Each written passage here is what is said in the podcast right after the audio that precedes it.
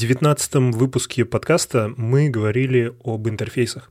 И мы начали обсуждать самые-самые примитивные устройства, можно так сказать. Мы начали вообще с камешков и с того времени, когда человечество еще не изобрело концепцию чисел, но, естественно, обладало понятием количества, понятием больше камней, меньше камней.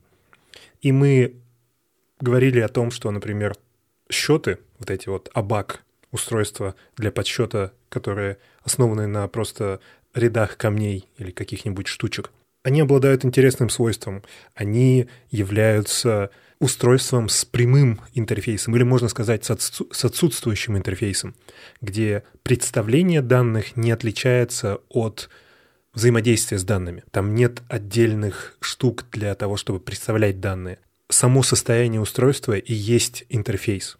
И это работает для таких примитивных устройств, но, естественно, с развитием технологий не удается сохранять эту, это приятное свойство, это удобное свойство. И уже даже начиная с простых механических устройств для подсчета, которые стали развиваться в средние века, мы уже увидели некое расхождение между состоянием устройства, между внутренним хранением информации и взаимодействием с этой информацией. Даже какой-нибудь инструмент для механического подсчета из 18 века уже имел в прямом смысле внутренность, которая что-то делала, и некий интерфейс, некие ручки, какие-то штучки, которые торчали из этих коробок, и с помощью этих ручек мы вводили информацию и получали информацию наружу.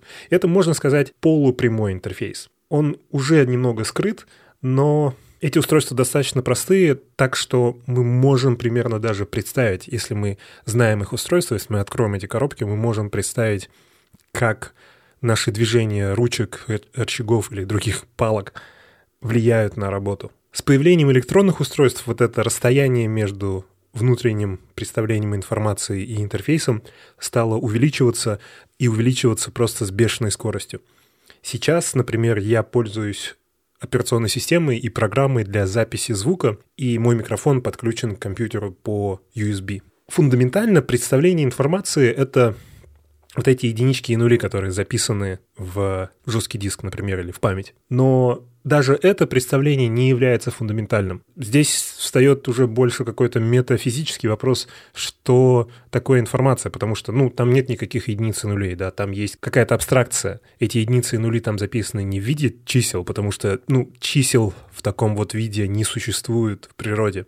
Там существует информация в каком-нибудь виде. Например, если это был бы жесткий диск, то она там представлена в виде изменений физических свойств поверхности, которые можно считать с помощью некоторых магнитных устройств. И от этого представления до того, что я вижу и с чем я взаимодействую в момент записи, в момент работы с этим софтом, куча-куча слоев. И мы говорили об этом в одном из выпусков, который, по-моему, назывался «Многослойный пирог абстракций». Суть в том, что сегодня расстояние между представлением информации и самым внешним слоем интерфейсов огромное. И там есть еще несколько слоев интерфейсов для других целей, не для людей, а для программистов, скажем так, и для программ. И мы говорили о том, что до примерно 80-х, 70-х годов компьютеры и интерфейсы компьютеров очень сильно развивались, очень сильно менялись. Но в какой-то момент мы дошли до точки, когда интерфейсы в принципе перестали развиваться. И этой точкой было примерно 70-е годы, когда появились первые прототипы графических интерфейсов и когда изобрели первые метафоры для людей. И эти метафоры сохранились до сих пор, и мы, в принципе, пока не видим никаких даже шансов на изменение этих метафор.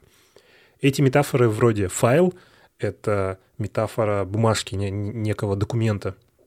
Это папки, в которых эти бумажки хранятся, это рабочий стол, это вот это свойство рабочего стола, где у нас есть какие-то окна, какие-то документы, и они могут лежать в псевдо-трехмерном пространстве.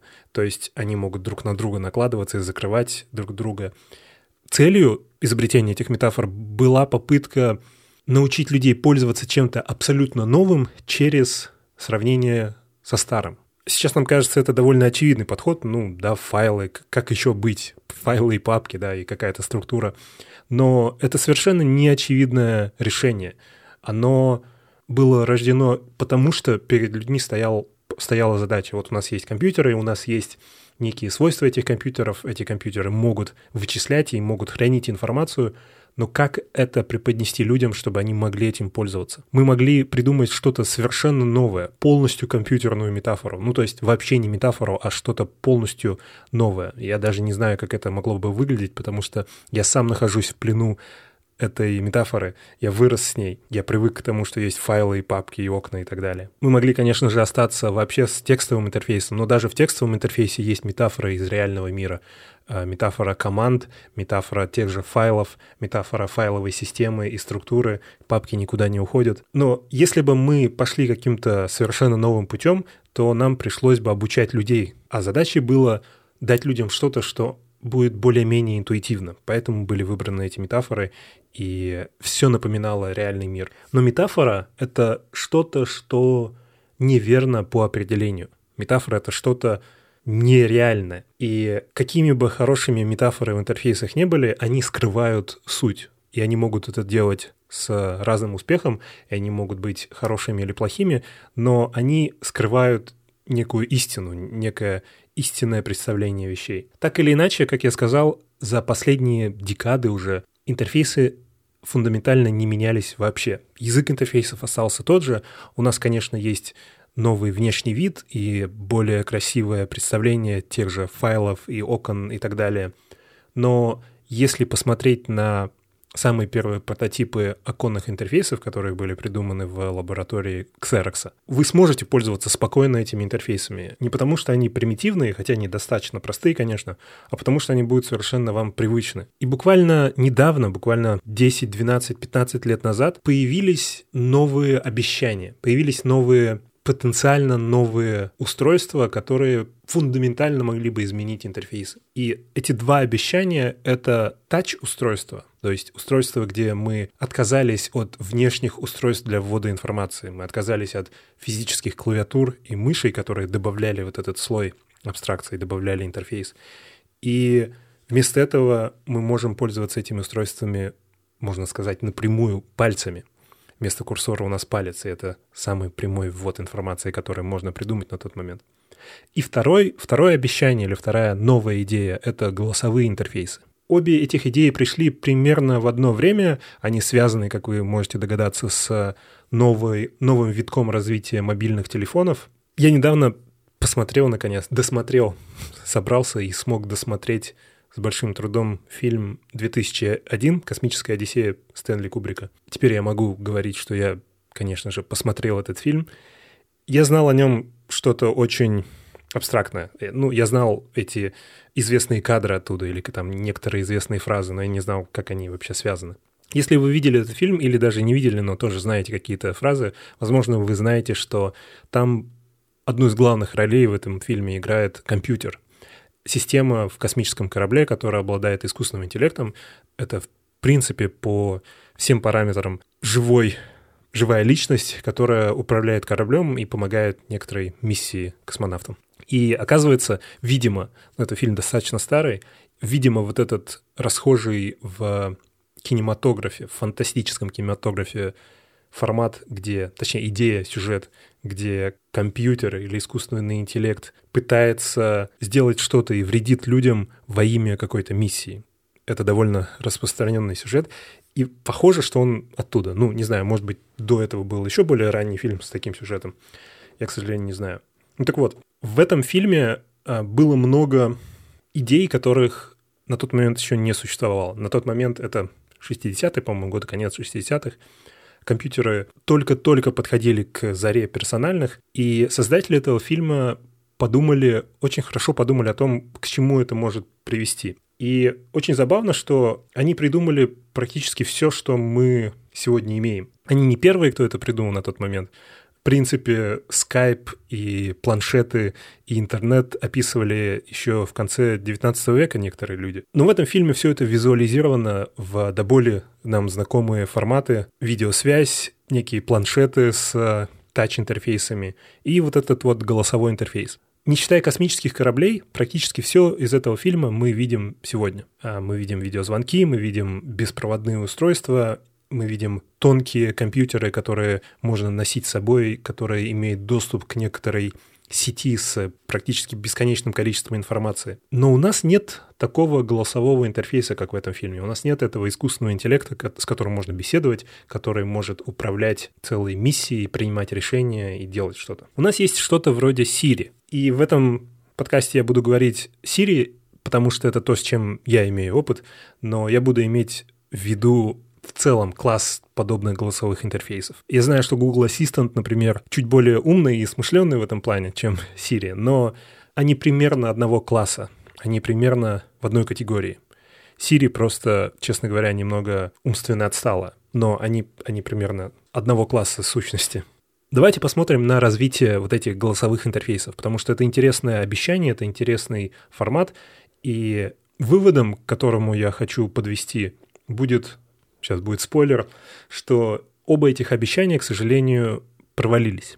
И одно из них фундаментально неправильное, я считаю, а другое фундаментально правильное, но очень пока далекое от того уровня, когда оно имеет смысл хоть какой-то. Начнем с голоса, начнем с этого Siri. Что из себя представляет голосовой интерфейс или что-то вроде голосового способа взаимодействия с компьютером? В самом простом виде все, что нам нужно, это распознавание голоса, то есть перевод голоса в текст, и просто набор ифов, как бы switch, какой-то набор, который будет на основании строк делать какие-то действия. Это очень тупой подход, он довольно эффективный в простых случаях. Например, такой системы достаточно, чтобы управлять большей частью устройств в доме. Можно настроить такую систему, чтобы она включала-выключала свет при определенных словах, изменяла температуру, включала чайник, что угодно. Это, естественно, никакой не искусственный интеллект, это всего лишь распознавание речи и потом длинное-длинное условие. Я не, не помню, рассказывал ли в этом подкасте об этом, но я думаю, рассказывал. Это такой вот минус, когда много везде всякого рассказываешь, начинаешь забывать. И я уже себя иногда чувствую вот этим нудным стариком, который что-то говорит, и люди вокруг кивают и думают, блин, ну, пятый раз уже просто неприлично ему об этом говорить, но ты уже рассказывал это. Я беру этот риск на себя. Возможно, я рассказывал, что в детстве у меня был компьютер Сюбар, какой-то тайваньский клон Супер uh, Nintendo, по-моему. И у него была клавиатура и картридж с QBasic, это очень простой Basic я научился на нем типа программировать, то есть какой-то простой код писать, там был очень ограниченный набор инструкций. Естественно, там был if, там был if, там был ввод с клавиатуры, там, там был print. И я написал искусственный интеллект и показывал его родителям, что с ним можно общаться.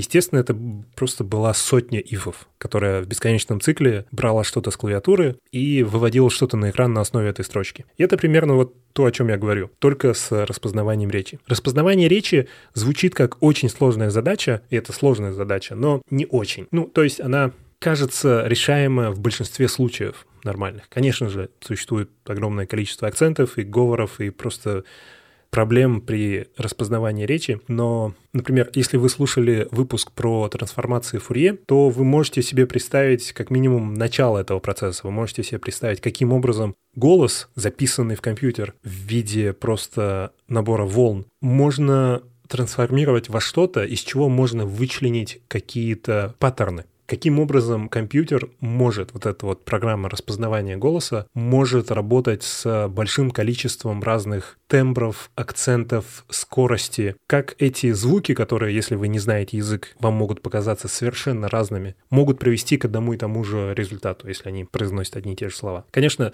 простых трансформаций Фурье недостаточно для такой сложной задачи, но это ключ ко многим задачам, которые сводятся к анализу огромного количества разных волн. Следующим шагом в развитии такого интерфейса было бы добавление между этими двумя этапами NLP. И NLP — это не нейролингвистическое программирование, или какая, как там эта псевдонаука называется, а Natural Language Processing. Это область информатики, отвечающая за изучение того, каким образом человеческий язык, какие-то фразы на человеческом языке можно понять компьютеру. У нас есть распознавание голоса, это просто перевод текста, который человек говорит, в текст в компьютере, в стринг. Дальше проблема состоит в том, что человек и человеческий язык очень неявный. У нас есть бесконечное количество способов выразить одну и ту же мысль. И в первом варианте, где у нас есть просто распознавание голоса, а потом сразу ифы, мы должны знать язык, мы должны знать конкретные формулировки, которые работают. Иными словами, мы должны знать те стринги, которые будут в этих ифах. И, может быть,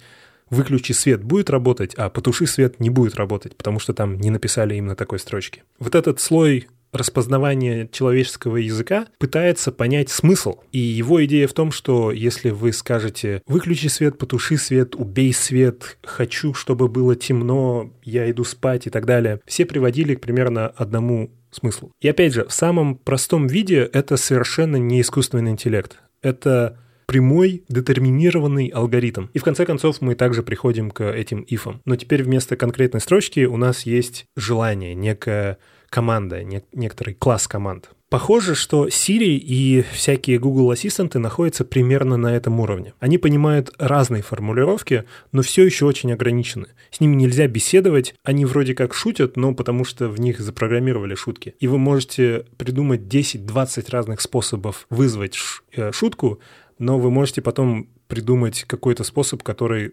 человек бы понял, но Siri не поймет, потому что один из слоев у нее достаточно слабый. Следующим шагом было бы добавление некоторого понимания контекста. Например, в случае с этими голосовыми ассистентами иногда можно вести с ними вроде как беседу. То есть вы можете спросить, где ближайший ресторан, и Siri вам ответит, а потом вы можете сказать, а какой у него рейтинг. И Siri знает, что вы имели в виду вот этот ресторан, о котором вы только что говорили. И в этом отношении кажется, что это уже какой-то интеллект. Ну, то есть он обладает памятью и делает выводы, э, довольно неявные выводы, потому что сама по себе эта фраза «а какой у него рейтинг» не имеет в принципе, никакого смысла. Но она имеет смысл в этом контексте, и она держит этот контекст. Но держит его не очень глубоко. Иногда даже просто подождать 20 секунд и переспросить, и она уже не понимает. Потому что, опять же, в нее не запрограммировали сознание, в нее запрограммировали вот этот алгоритм, что если сразу после такой-то фразы будет фраза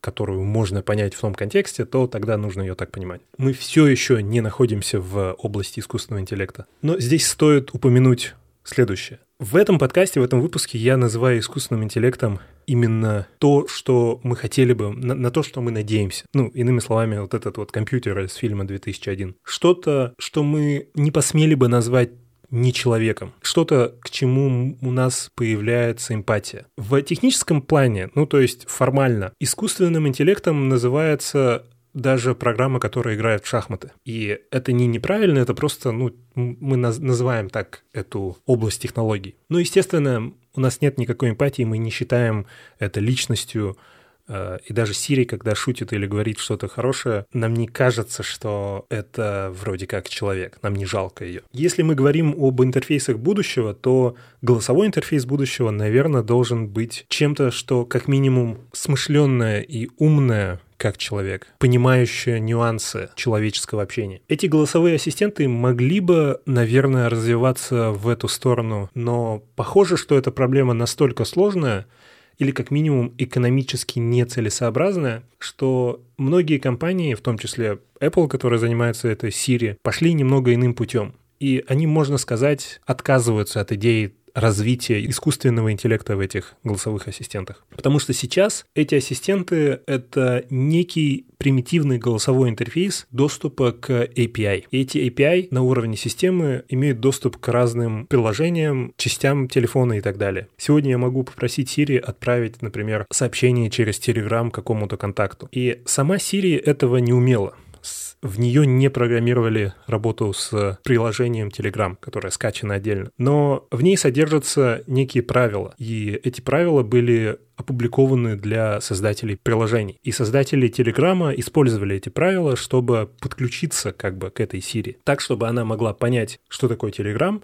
и что такое отправить сообщение в Telegram. Но все это статический код. Это не искусственный интеллект, который научился делать что-то чего он не умел. Это всего лишь еще одна программа. И с последними изменениями Apple уходит еще дальше от идеи развития искусственного интеллекта и вообще от некого голосового анализа. И приходит к тому, что, похоже, они отказываются от развития ума в этой системе и добавляют туда всего лишь способ программирования некоторых действий и вызова этих программ с помощью голоса. Возможно, вы знаете, о чем я говорю. В новых, в последней версии операционной системы для iPhone вы можете создавать последовательность действий и вызывать эту последовательность с помощью определенной фразы Siri. У такого подхода и вообще у такого направления развития этой области есть много минусов. Естественно, возможности этой системы очень ограничены. И они ограничены не наукой, а решениями конкретных инженеров, которые разрабатывают API для всех этих систем. Все эти API работают совместно только потому что кто-то сумел договориться. И в этом отношении все, что мы видим в современных компьютерах, и особенно все, что мы видим в современных мобильных операционных системах, это практически антоним того, к чему в итоге пришли разработчики Unix. Разработчики Unix понимали, что невозможно сделать так, чтобы 500 разных программистов взяли и договорились о том, как они будут совместно работать, и как они будут отправлять данные из одной программы в другую и вызывать друг друга. Они могли бы, наверное, сесть, собрать какой-нибудь консилиум и написать универсальный API, и поддерживать его, и развивать его, и делать специальные вызовы друг другу но это нереалистично. И разработчики Unix поняли, что универсальный API должен быть на уровне философии, на уровне системы, и он должен быть настолько примитивным, что нет никак, не может быть никаких причин не делать этого. В случае с Unix идея оказалась довольно простой и мощной. Все является файлом, все программы выполняют минимум действий, но выполняют их хорошо, и все программы получают на вход текст и отдают текст. Текст — это универсальный интерфейс, самый универсальный интерфейс, который есть в компьютерах. Он предназначен для передачи данных, но он может быть использован для передачи команд тоже. И имея вот эти базовые строительные блоки, нам не нужно больше договариваться. Ну, то есть это единственное, о чем мы договариваемся. Я могу написать программу, которая получает текст и отдает текст, и никто понятия не имеет, что у меня там происходит и какие у меня есть правила, но снаружи все себя ведут одинаково, прямо как в человеческом обществе. Это позволяет совмещать программы в бесконечно сложные системы. Поэтому в классических Unix-подобных операционных системах я точно знаю, что я могу скачать утилиту и использовать ее с чем угодно, потому что я знаю, что она будет получать текст и отдавать текст, как и все остальное. Тот факт, что сегодня на телефоне я не могу просто взять и связать два любых приложения, это просто фантастика в негативном смысле. Если кто-то не посидел, не договорился и не подумал, то я не могу взять, скажем, фотку из Google Photos и сделать ее моментально обоями на телефоне. Если только они не реализовали эту конкретную фичу. Но нет никакого, никакой хорошей причины не позволять связать эти две точки. Там ожидается файл, здесь есть файл. Передай файл. Здесь есть много причин. Есть причины безопасности, есть причины политические. Фундаментально все завязано на эти API, на конкретный код, который отвечает за конкретные действия. Похоже, что на этих мобильных устройствах мы никогда не получим того, чего могли бы получить. Нам каждый год дают все более мощные устройства. Последний iPhone, он чуть ли не мощнее, чем мой компьютер, на котором я сейчас все это записываю. И это всегда преподносится как чуть ли не дар с небес. Маленький тоненький квадратик, помещающийся в карман, содержит в себе вычислительную мощность суперкомпьютеров 20 лет назад. И что? Мне это практически ничего не меняет. Ну да, я могу снимать более качественные видео. И, может быть, у меня здесь стриминг 4К видео из интернета происходит очень круто. И какая-нибудь там виртуальная или дополненная реальность. Но я не могу использовать этот компьютер. Он в заточении непонятных правил, непонятных людей. И эти правила, более того, эти правила постоянно ломаются. Эти API постоянно нужно обновлять, их нужно поддерживать, этого никто не делает. И что-то, что работало вчера, просто перестанет работать, как будто это мясо какое-то, оно просто сгниет. Но ведь это компьютер, он должен просто работать вечно. Вчера был файл и сегодня файл, ничего не изменилось. Из-за этой завязки на API голосовые интерфейсы тоже находятся в плену этих ограничений. И вся эта система накладывает на нас, как пользователей, некие правила. Это как бы голосовой ассистент, но это ассистент, с которым нужно работать по очень четким правилам. Хочется пофантазировать и подумать о том, каким бы мог быть голосовой ассистент, если бы, а, компании сфокусировались на развитии реального искусственного интеллекта вместо набора голосовых запускалок цепочек API. И второе, если бы все приложения, весь код в системе взаимодействовал друг с другом на основе каких-то простых правил, даже не протоколов, что является еще одним сложным слоем, а вот таких простых примитивных правил, чуть ли не философии, как философия Unix, где любое приложение может взаимодействовать с любым другим приложением, и их все можно выстраивать бесконечные цепочки, настолько сложные, насколько вам нужно. Если вот этот вот искусственный интеллект имеет некие характеристики человека, такие как память, понимание и имеет доступ к этой гибкой системе, то можно представить себе вполне реального ассистента. Такого, которому можно сказать, слушай, Сири, а помнишь, на днях я где-то сидел в каком-то ресторане или кафешке, и я там еще два часа писал в тетради что-то. Вот напротив этой кафешки был магазин, и я не помню название его. Найди его, пожалуйста, и покажи мне фотку. Сколько нужно еще десятилетий, чтобы компьютер мог сделать такое? Чтобы он мог среагировать и понять, что я от него хочу? По сути, ну это не очень сложная задача. Распознать то, что я сказал, можно. Наверное, самое сложное здесь будет именно распознать все, что я имею в виду. Но если этот шаг пройден, дальше все упирается в возможности вот этих вот систем, возможности API. Сегодня такое невозможно просто, ну, потому что невозможно, такой фичи нет. Но если у нас есть система с полностью прозрачными и универсальными взаимодействиями, Siri может пойти посмотреть в историю моих перемещений, будь это карта или какой-то лог, посмотреть, где я в последний раз находился в одной точке не дома два часа примерно, и чтобы эта точка была в том же месте, где на карте находится что-то, связанное с едой. Я сказал кафешка или ресторан. Я очень неявный был, но я думаю, в последние недели не было много таких мест. Если было много, то она должна переспросить. Да, вот я нашла несколько таких мест, что ты именно имел в виду. Но если оно только одно, то она понимает, что это за место, находит его на карте, находит что находится на противоположной стороне улицы, анализирует, какие есть там здания, есть ли там бизнесы, подходящие под определение магазина, потом загружает какой-нибудь Google Street View или что-то такое, поворачивает камеру так, чтобы она соответствовала виду из этой кафешки, где я сидел на этот магазин, потому что это именно то, что я видел, видимо, и показывает мне эту фотку. Ну, вы понимаете, что здесь нет какой-то фантастики. Это звучит, может быть, очень круто. Я бы очень хотел, чтобы так было. Но я здесь не использовал магию. Это можно себе представить. Но, видимо, нет. Или я могу сказать, слушай, Сири, отправь смс э, тому чуваку, с которым я недавно переписывался по почте про диван. Не знаю, мне, мне кто-то там по объявлению написал про диван, который я продаю. И опять же, это вообще просто, ну, найди в последней моей переписке диван, найди человека, который отправлял, посмотри в его подпись или что-то, выяви каким-то образом его телефон. Эй, Сири, мне кажется, я hey Siri, send a text message to that guy who emailed me recently about the sofa. I don't see Guy in your contacts. Who do you want to send it to? Mm, no, thanks. Слушай, Сири, мне кажется, я заболеваю. Мне кажется, я простыл. Скажи моей жене, что я сегодня немножко опоздаю, а потом найди маршрут до ближайшей аптеки где продаются таблетки, которые подойдут конкретно к моему типу, конкретно мне, потому что, ну, знаешь же, у меня есть аллергии на определенные медикаменты. Э, но эта аптека должна принимать бесконтактные платежи, потому что у меня нет налички.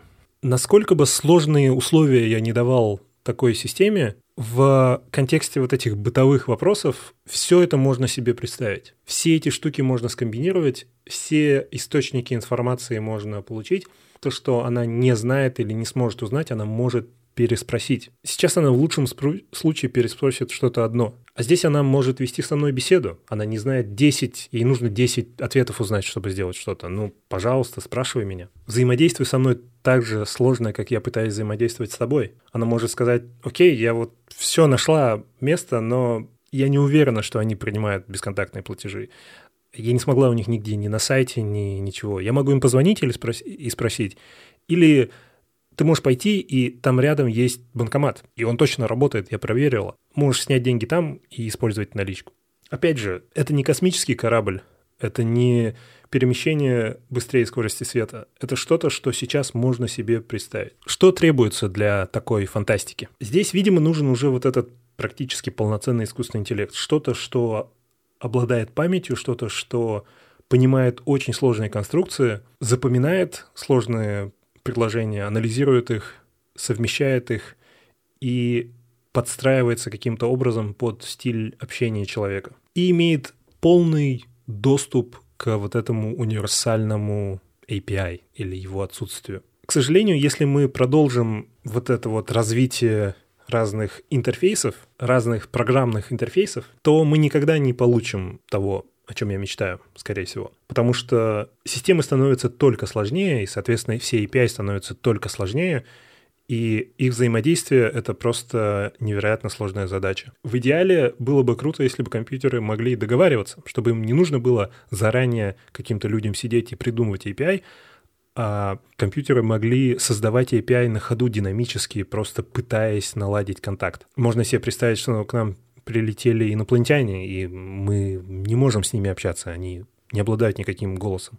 Но у них есть что-то вроде компьютеров и что-то вроде интернета. И у нас есть что-то вроде компьютеров, что-то вроде интернета. И мы могли бы направить эти два устройства друг к другу, чтобы они договорились, каким образом обмениваться информацией. Там могут быть другие форматы данных и другие вообще подходы к хранению данных, но компьютеры пытаются разными способами подстроиться друг под друга, чтобы, наконец, можно было отправить сообщение, которое получится провалидировать на другом конце. Это такая система, которая эволюционным путем пытается создать связь. И, может быть, в эту сторону будет какое-то развитие, и это позволит, в том числе искусственным интеллектом, получать доступ к, ко всем сложным системам, которые у нас есть. Потому что, по сути, все, что я сказал, вся эта информация есть, но до нее очень сложно достучаться, ее очень сложно скомбинировать. И я много думал о том, как это может в теории выглядеть, и Мысль, к которой я постоянно возвращаюсь, это может быть для подобных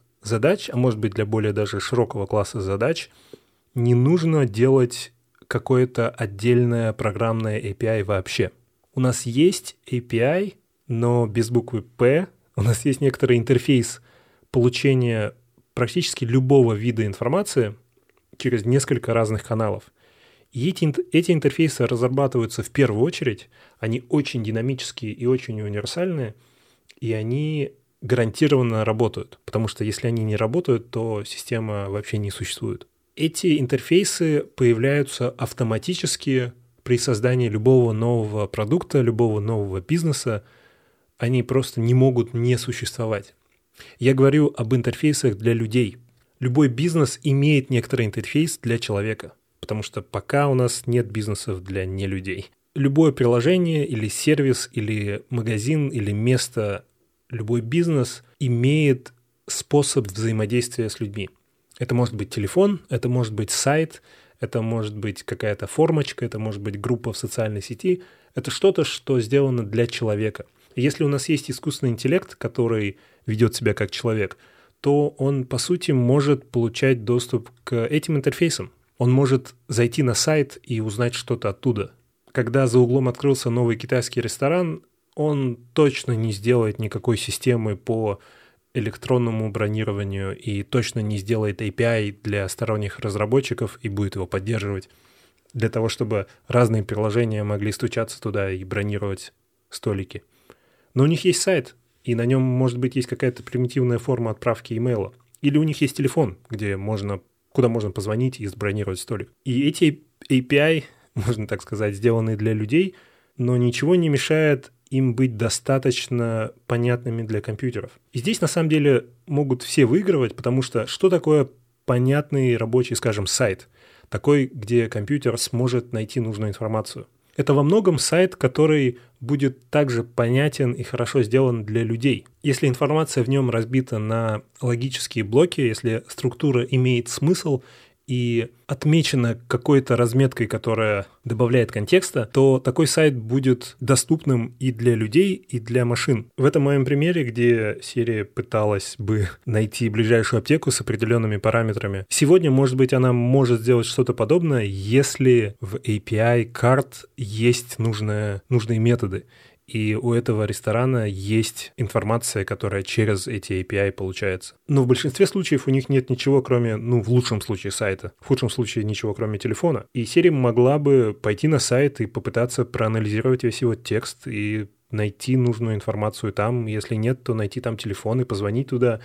Помните недавнее демо нового ассистента Google, где он звонил в ресторан и заказывал столик, там запрашивал какую-то информацию и заказывал столик, вел себя как человек, и якобы с той стороны никто даже не понял, что им звонит робот. Вот это примерно то, о чем я говорю. Искусственный интеллект может себя вести как человек, и если он достаточно близок к человеку по интеллекту и по способу анализа, по способу принятия решений, то нам не нужны программные интерфейсы для, решения многих задач. Подобные довольно персональные штуки, как персональный голосовой помощник, должны наверное, развиваться таким образом, чтобы подстраиваться под конкретного пользователя. Сейчас есть зачатки для этого, то есть э, мой Siri реагирует конкретно на мой голос и, ну, знает мое имя, может быть, что-то еще каким-то образом еще подстроено под меня, но не очень сильно. Было бы интересно посмотреть на мир, где, наверное, не только голосовые помощники, а вообще любой софт, любой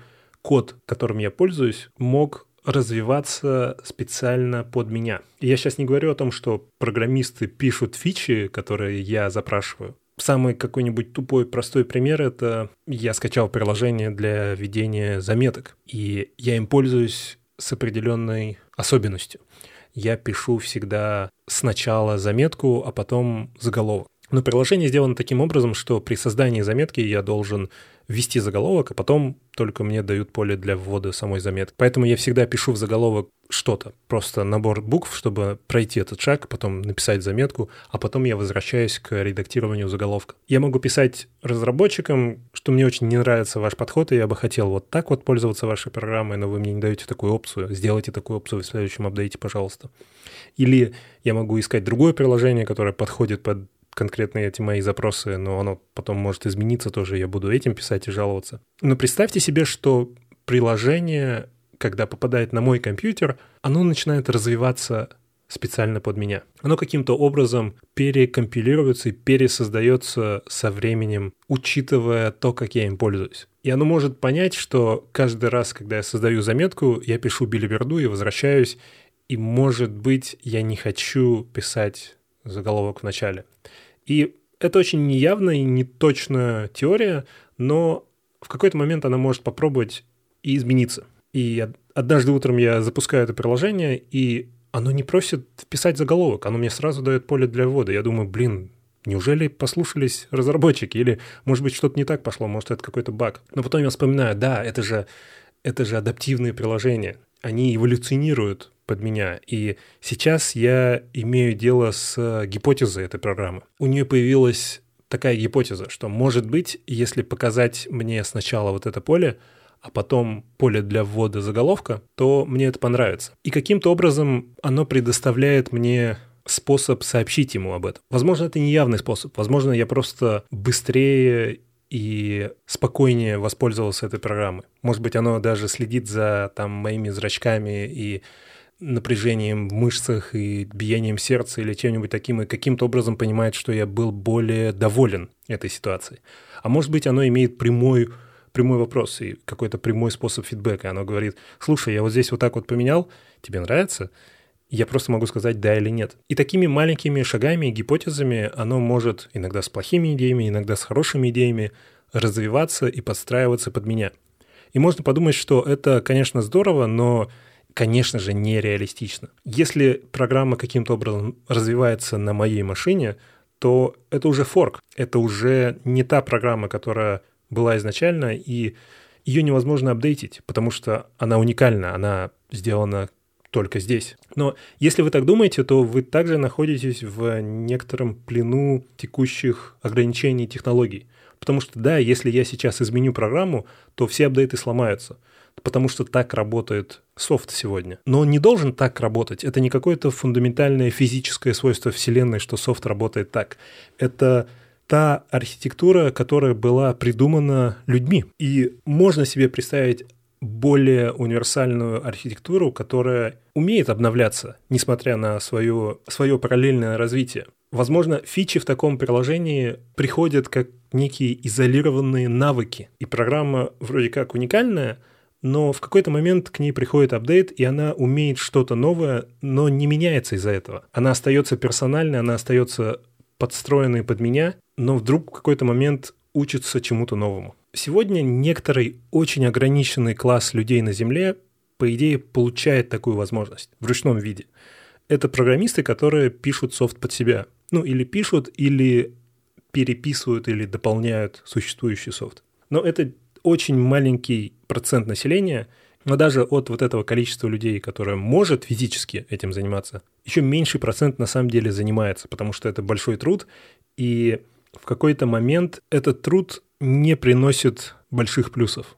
Оно того не стоит просто. Поэтому даже самые гениальные программисты и самые эффективные крутые программисты, которые, конечно же, хотят, как и все мы хотим, пользоваться самым удобным и самым лучшим и самым подходящим для нас, в большинстве случаев выбирают готовые решения и проигрывают во многом, но не тратят никаких усилий на поддержание этой системы. И если мы хотим, и я надеюсь, что фундаментально у всей цивилизации, у всего технологического стремления человечества есть цель создать максимально удобные, максимально человеческие, максимально эффективные инструменты. Если такая цель есть, то получается есть два пути. Мы можем продолжать развивать технологии примерно в таком виде, как они, как они сейчас есть, и сфокусироваться на том, чтобы обучать людей. И это фундаментальная идея вот этой программы «Все должны научиться кодить», которая несколько лет назад гремела по всему миру. Все должны научиться программировать, потому что таким образом мы получим цивилизацию, которая наконец-таки сможет работать со всеми этими непонятными компьютерами. Второй путь — это создание вот этих новых технологий, которые не требуют этого. Это то, что мне больше нравится, потому что идея мира, где все должны уметь программировать, это немного страшная идея. Это мир, в котором что-то не так. Это как мир, где все должны уметь охотиться или все должны уметь класть асфальт. Очевидно, что что-то здесь неэффективно, что-то здесь не универсально. Я бы хотел жить в мире, где не всем нужно уметь программировать. Это не тот навык, который является критическим в плане качества жизни. Где-то между двумя этими крайними точками находится что-то, что сегодня потихоньку появляется. Это всякие сервисы, которые вроде как похожи на программирование, но не требуют знания программирования. Это простые способы все еще сегодня соединения разных API. Например, какой-нибудь IFTTT, if this then that, или Zapier, сервис, где есть просто сотни разных API, и вы можете создать триггеры, получить какую-то информацию и сделать какое-то действие. Раньше для создания подобных штук вам нужно было бы программировать, изучать API, писать приложение, которое работает с этими API, а сегодня вы можете перетащить разные квадратики и визуально собрать некую программу. Но, естественно, я понятия не имею, к чему все это приведет и будет ли одно или другое, и будем ли мы в итоге жить в мире, где все умеют программировать, или будем мы жить в мире, где все вокруг умеет программировать, кроме людей. Очень сложно говорить о будущем, особенно когда в настоящем так много визуально нового, но фундаментально не нового. Из-за этого мы постоянно, когда думаем о будущем, очень редко, очень редко кто может себе представить что-то фундаментально новое, быть вот этим визионером, который видит совершенно новое. Вот, например, в еще 50-х, по-моему, Алан Кей увидел первый монитор с плоской панелью. Монитор это очень грубо говоря, потому что это была просто панель в 16 на 16 пикселей, и там просто квадратики были одноцветные. Но это была плоская панель, она довольно революционная была на тот момент. Это самое большое количество пикселей, которое в такой панели на тот момент существовало. Он увидел вот эту панель, представьте, 16 на 16 плоских светящихся квадратиков. И на основе этой штуки он нарисовал iPad — он представил себе, к чему эта технология может в итоге привести. Он подумал, пикселей может быть больше. Это устройство может себе содержать не только саму эту панель для вывода пикселей, но и компьютер, полноценный компьютер со всеми необходимыми устройствами, процессором, памятью. Он может тут же иметь какую-то клавиатуру. А более того, эта панель может не только выводить информацию, но и получать информацию. Она, наверное, может содержать некоторые датчики давления, и можно представить себе стилус, который он также нарисовал, которым можно вводить по этой панели и рисовать, или вводить текст, вводить информацию через тот же экран, который выводит информацию. И эта штука может быть беспроводным способом подключена к другим таким устройствам, и люди могут одновременно собираться и делать что-то вместе с помощью этих штук. И следующие 40-50 лет он занимался тем, чтобы прийти к этой точке. Он, естественно, сфокусировался не на том, чтобы сделать iPad, а он сфокусировался на том, чтобы технологии могли позволять делать такие штуки, как iPad. В этом плане он был визионером. И не только он, многие люди вокруг него и, и в лаборатории Xerox того же, где разработали первые вот эти графические интерфейсы. Когда мы сейчас представляем интерфейсы будущего или просто устройства будущего, то скажем, в фильмах, в фантастических фильмах о будущем или там о космосе, то мы почти всегда видим одно и то же. Мы видим два интерфейса — руки и голос. Голос — это то, что я обсуждал. Это, это какой-то искусственный интеллект, который ведет себя как человек. Это просто легко представить, это легко показать, это не нужно ничего выдумывать, не, здесь не нужно каким-то дизайнерам придумывать какие-то интерфейсы, это просто чувак, который говорит в микрофон с немного роботизированным голосом. Но вот руки — это то, где дизайнеры и создатели этих фильмов начинают придумывать что-то, что кажется футуристичным, но по сути совершенно скучно и понятно, и привычно, и как-то грустно даже. Если погуглить интерфейсы будущего или просто посмотреть на все современные фантастические фильмы — то мы видим огромное количество рук, которые двигаются по стеклянным панелям. Больше всего меня удивляют вот эти стеклянные экраны, которые просто как кусок стекла, на котором выводится текст. Я уверен, что это совершенно неудобно, на этом невозможно читать ничего. И, но это выглядит футуристично, потому что это стекло. Но это всегда просто iPhone, который стал тоньше и в котором убрали вообще все грани? Или это тот же монитор, но он стал размером со стену, и в нем не видно системного блока и проводов? И это все те же пальцы, которыми мы двигаем по этим штукам. В этом отношении очень необычный фильм — это «Особое мнение» Minority Report с Томом Крузом. Для этого фильма придумали очень прикольный, необычный жестовый интерфейс. Сотрудник полиции там рассматривает запись потенциального преступления и делает самые разные жесты руками. Его жесты не ограничены кликами. Он не просто использует палец для тача, он использует всю руку. Он на самом деле использует почти все тело, ну как минимум всю верхнюю часть тела. Он двигает руки по-разному, делает руками и пальцами разные движения и управляет интерфейсом всей верхней частью тела. В этом отношении это что-то новое, это хотя бы не пальцем по стеклу. Палец по стеклу — это вот это первое обещание, как новый интерфейс, где мы избавились от одного вроде как слоя в виде клавиатуры и мыши, и теоретически придвинулись ближе к проблеме, ближе к задаче, и мы избавились от какого-то костыля в виде дополнительного устройства. На самом деле не совсем улучшили ситуацию. Палец по стеклу — это не использование руки. Рука — феноменальное устройство — оно развивалось миллионы лет, и оно обладает огромным количеством возможностей. В нем есть несколько режимов работы. На кончиках пальцев есть огромное количество нервных окончаний. Тот факт, что мы можем руками делать такое огромное количество разных работ, говорит о том, насколько это универсальный инструмент. Но когда мы тыкаем пальцем по стеклянному экрану, мы не используем ничего из этого. Мы не используем никакие возможности, мы не используем даже нервное окончание все, что достаточно нам, это бинарное получение информации, что мы или касаемся экрана, или не касаемся. В реальности большая часть проблем, которые мы решаем руками, они в первую очередь тактильные. Вы можете есть, вы можете набирать текст, скорее всего, вы можете завязывать шнурки, вы можете вешать картины только руками, без глаз. Глаза всегда на втором плане. Они очень полезны, но тактильные ощущения в, во многих задачах, которые решаются руками, это самый главный инструмент получения информации и взаимодействия с миром. Когда мы работаем пальцем с стеклянным экраном, мы полностью теряем все это, и мы как будто постоянно работаем с онемевшими руками, которые ничего не чувствуют. И получается, даже если софт будет развиваться и двигаться в будущее и получать новые возможности, он все еще ограничен и спрятан, закопан в этот квадратный маленький компьютер со стеклянным экраном. Если мы поговорили о потенциально крутых, интересных голосовых интерфейсах будущего и софте, который подстраивается под людей и развивается, и вообще весь такой живой, то стоит поговорить о том, что все эти штуки, пока они остаются в прямоугольниках на наших столах, все еще не используют все возможности человека в полной мере. Потому что если мы говорим о взаимодействии человека и компьютера, то нужно учитывать все возможности не только компьютера, но и все возможности человека, которые вообще почти не используются в компьютерах. Все, что мы используем, это глаза, при том в самом простом понимании. Мы просто смотрим на объекты и все. И одну сотую возможности наших рук.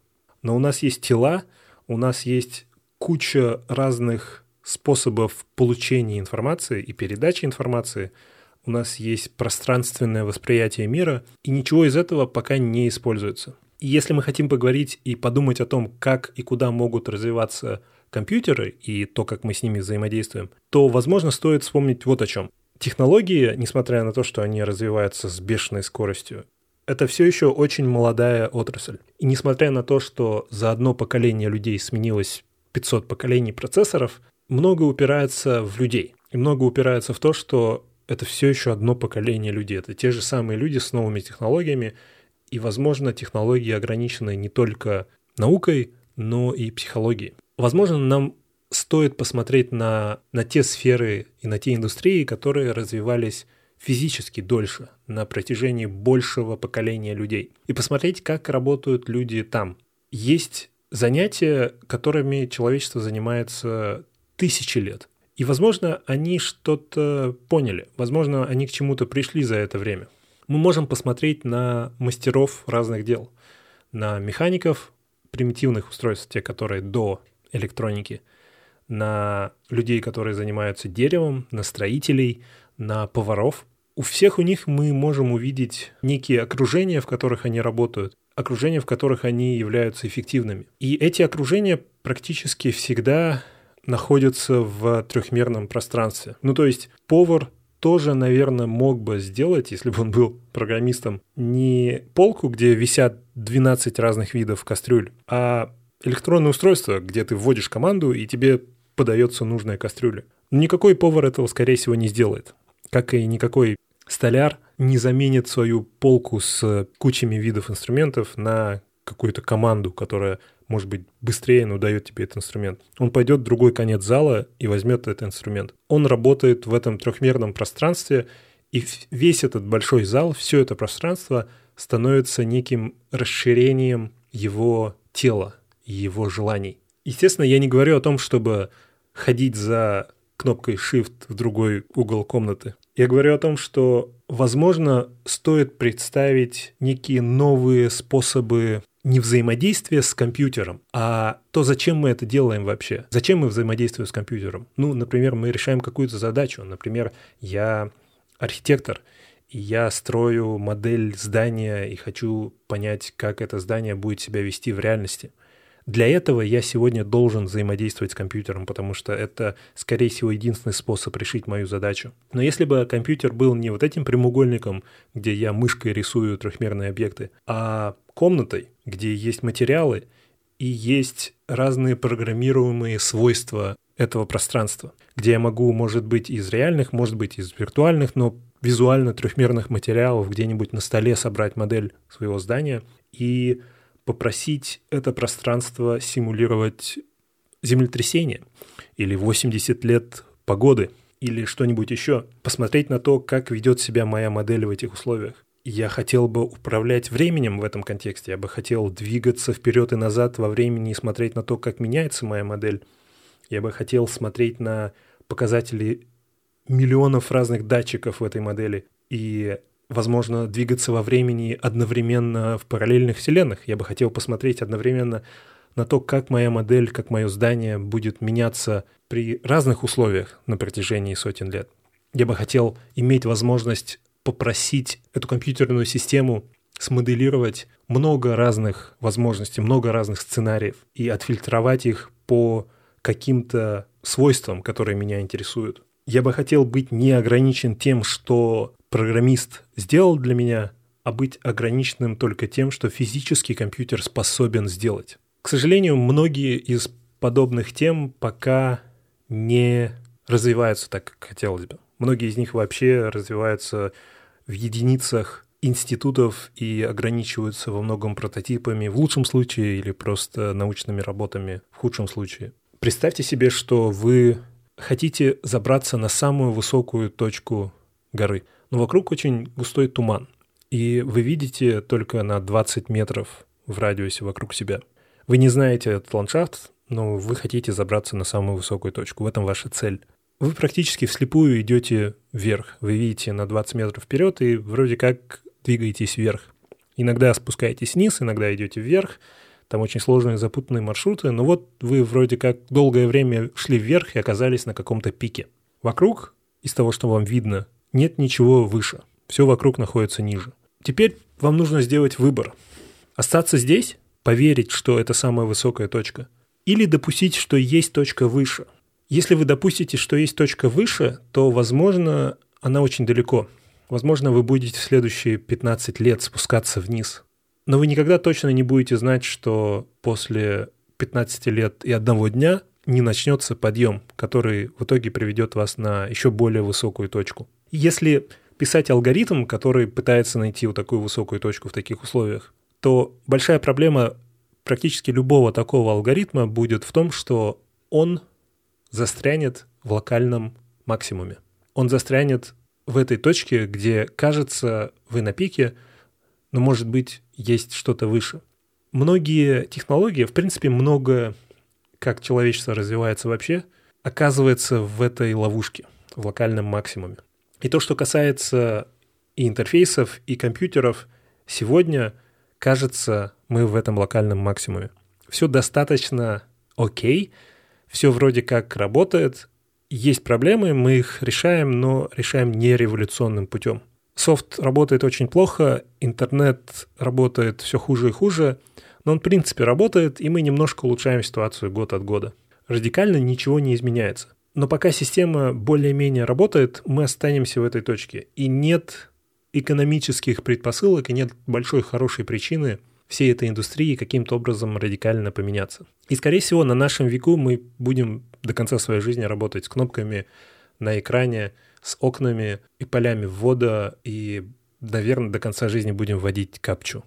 Может быть, я ошибаюсь. Я надеюсь, что я ошибаюсь. И на нашем веку мы увидим какие-то радикально новые способы взаимодействия с компьютером, или, что еще лучше, новые способы решения проблем с помощью компьютера, потому что взаимодействие с компьютером и интерфейсы с компьютером — это не цель, это способ достижения цели.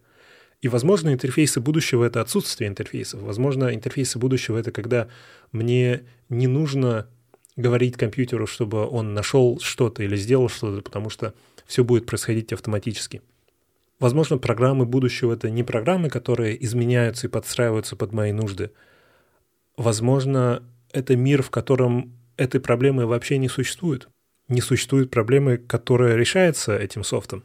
Это очень интересная тема, о которой можно рассуждать и на которую можно фантазировать, но в конечном итоге нам нужно вернуться и исправлять баги, потому что сегодня в этом локальном максимуме это, скорее всего, лучшее, что мы можем делать, но, может быть, стоит пойти 15 лет спускаться куда-то в надежде на то, что мы выйдем на более высокую точку. Этот подкаст возможен благодаря таким слушателям, как вы, благодаря патронам, которые решили платить небольшую сумму денег за каждый выпуск с помощью сайта patreon.com. С момента последнего выпуска у нас добавились новые патроны. Это Алекс Колосков, Александр Загороднев, Юрий Молчанов, Анна, Василь Касимов и Антон Рейхемая. Спасибо вам большое за поддержку. Как обычно, надеюсь, я произнес все фамилии неправильно. У нас также есть патрон в виде компании. Это компания Target Process. Они делают софт для больших и маленьких компаний, для команд разработчиков, которые используют Agile в своем процессе. Спасибо вам всем.